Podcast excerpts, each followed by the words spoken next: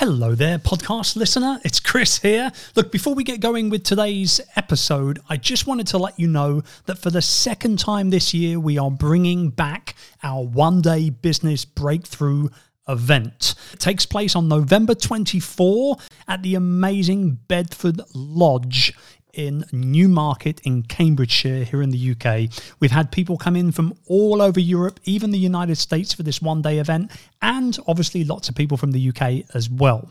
If you are wanting to get together in an intimate setting so that you can get focused on your business going into 2023, then this is the event for you. This is just one piece of feedback that we received when we did this event in June.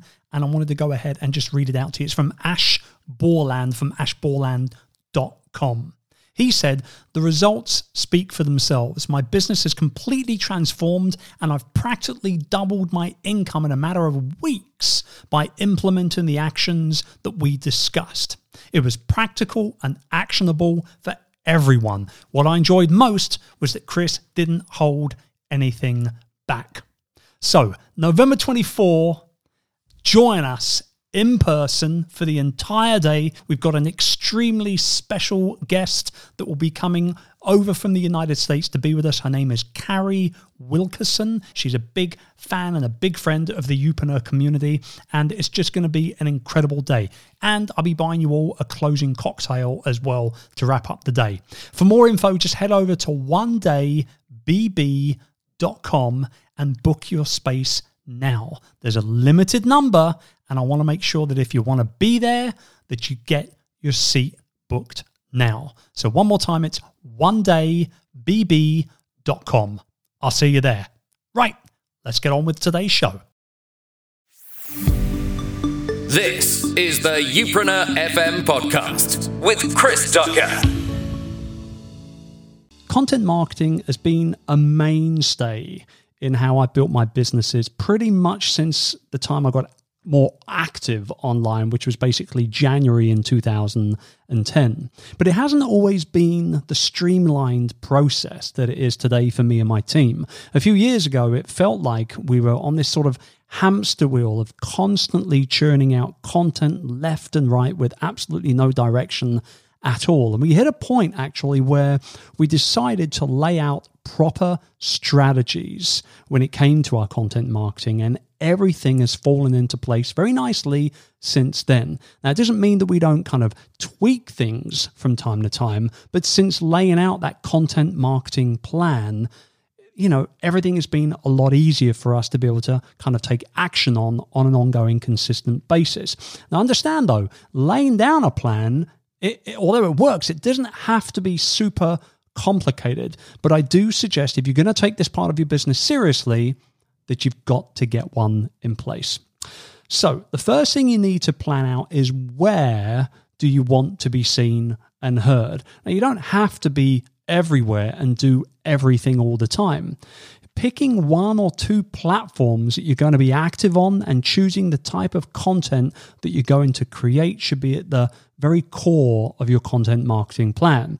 Next, you need to plot out what kind of content you want to share. Remember, this is all about serving your audience, right? So always be asking yourself what your perfect customer will get from each piece of content that you put out. You're going to make sure every piece of content that you're creating is either educating, entertaining, or inspiring your audience. And in fact, actually, if you can do all three of those things all the time, well, you're going to get a little gold star from me.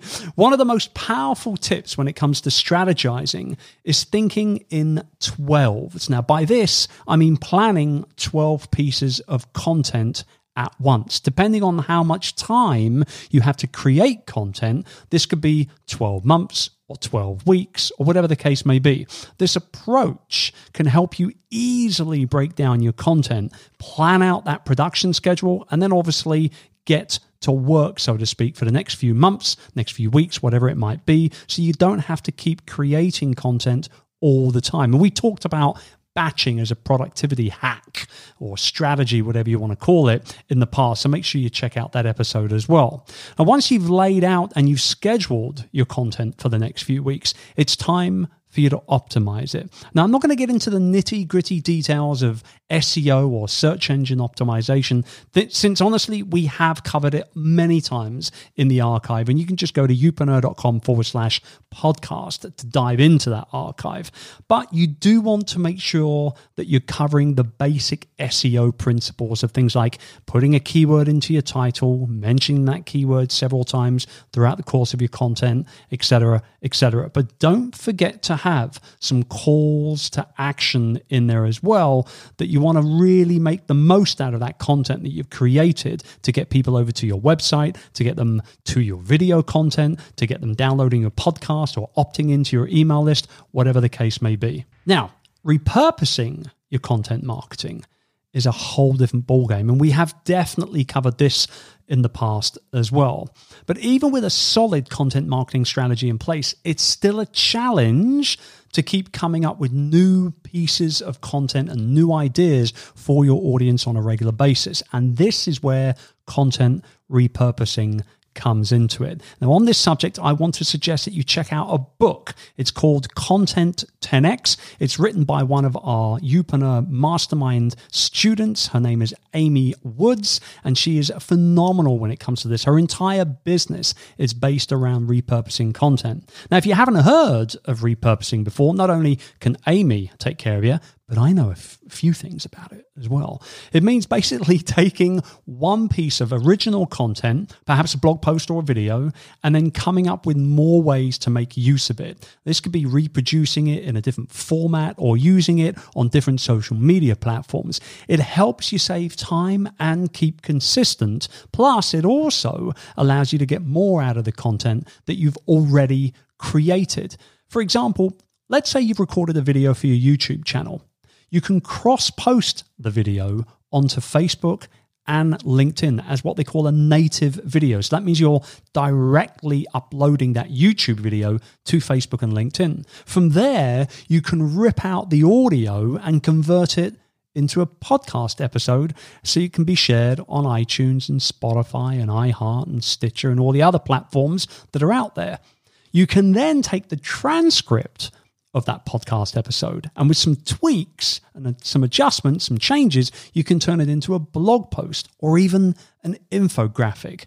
Remember, people enjoy consuming content in lots of different formats. So don't be afraid to explore what's out there and then obviously to see what your audience prefers more than anything else.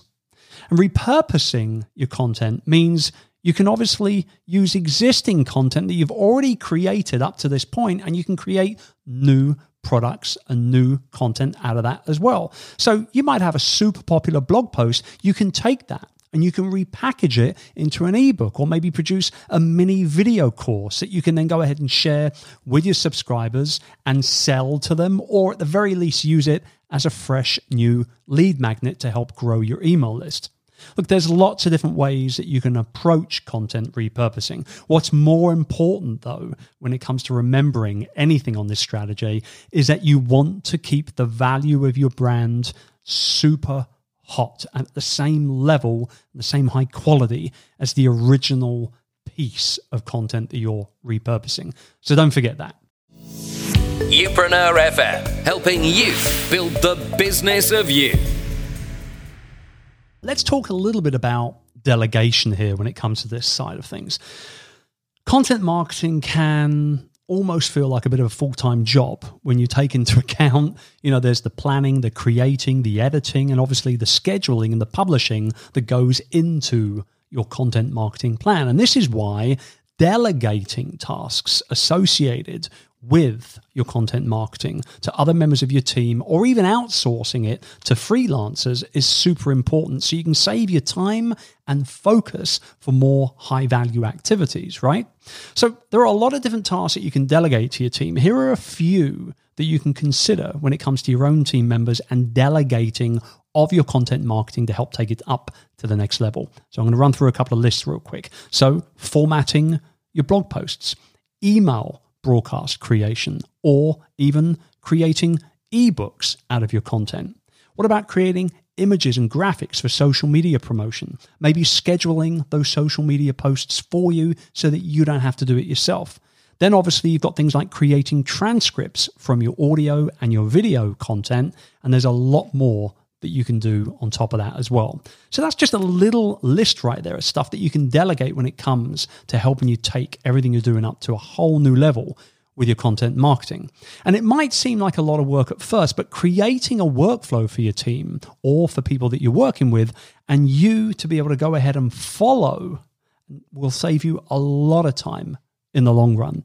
So, mapping out which team member handles which tasks can help your whole content marketing strategy run almost seamlessly. I say almost because obviously we don't live in a perfect world. There will be hiccups from time to time, but with a strategy and a workflow in place, there's going to be a lot less of them. That's for sure.